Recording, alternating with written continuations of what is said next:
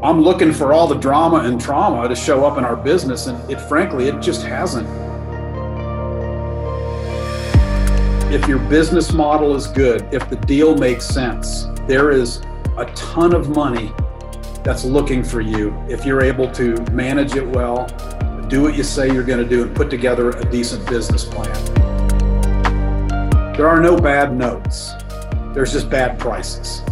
Mm. So everything's price driven. There's something called emotional equity. You know, people don't wake up in the morning, you know, hey, honey, I just ran Zillow on our home and our equity just went from $20,000 to zero. We should get out of this house because we don't have equity in it anymore. What are you talking about?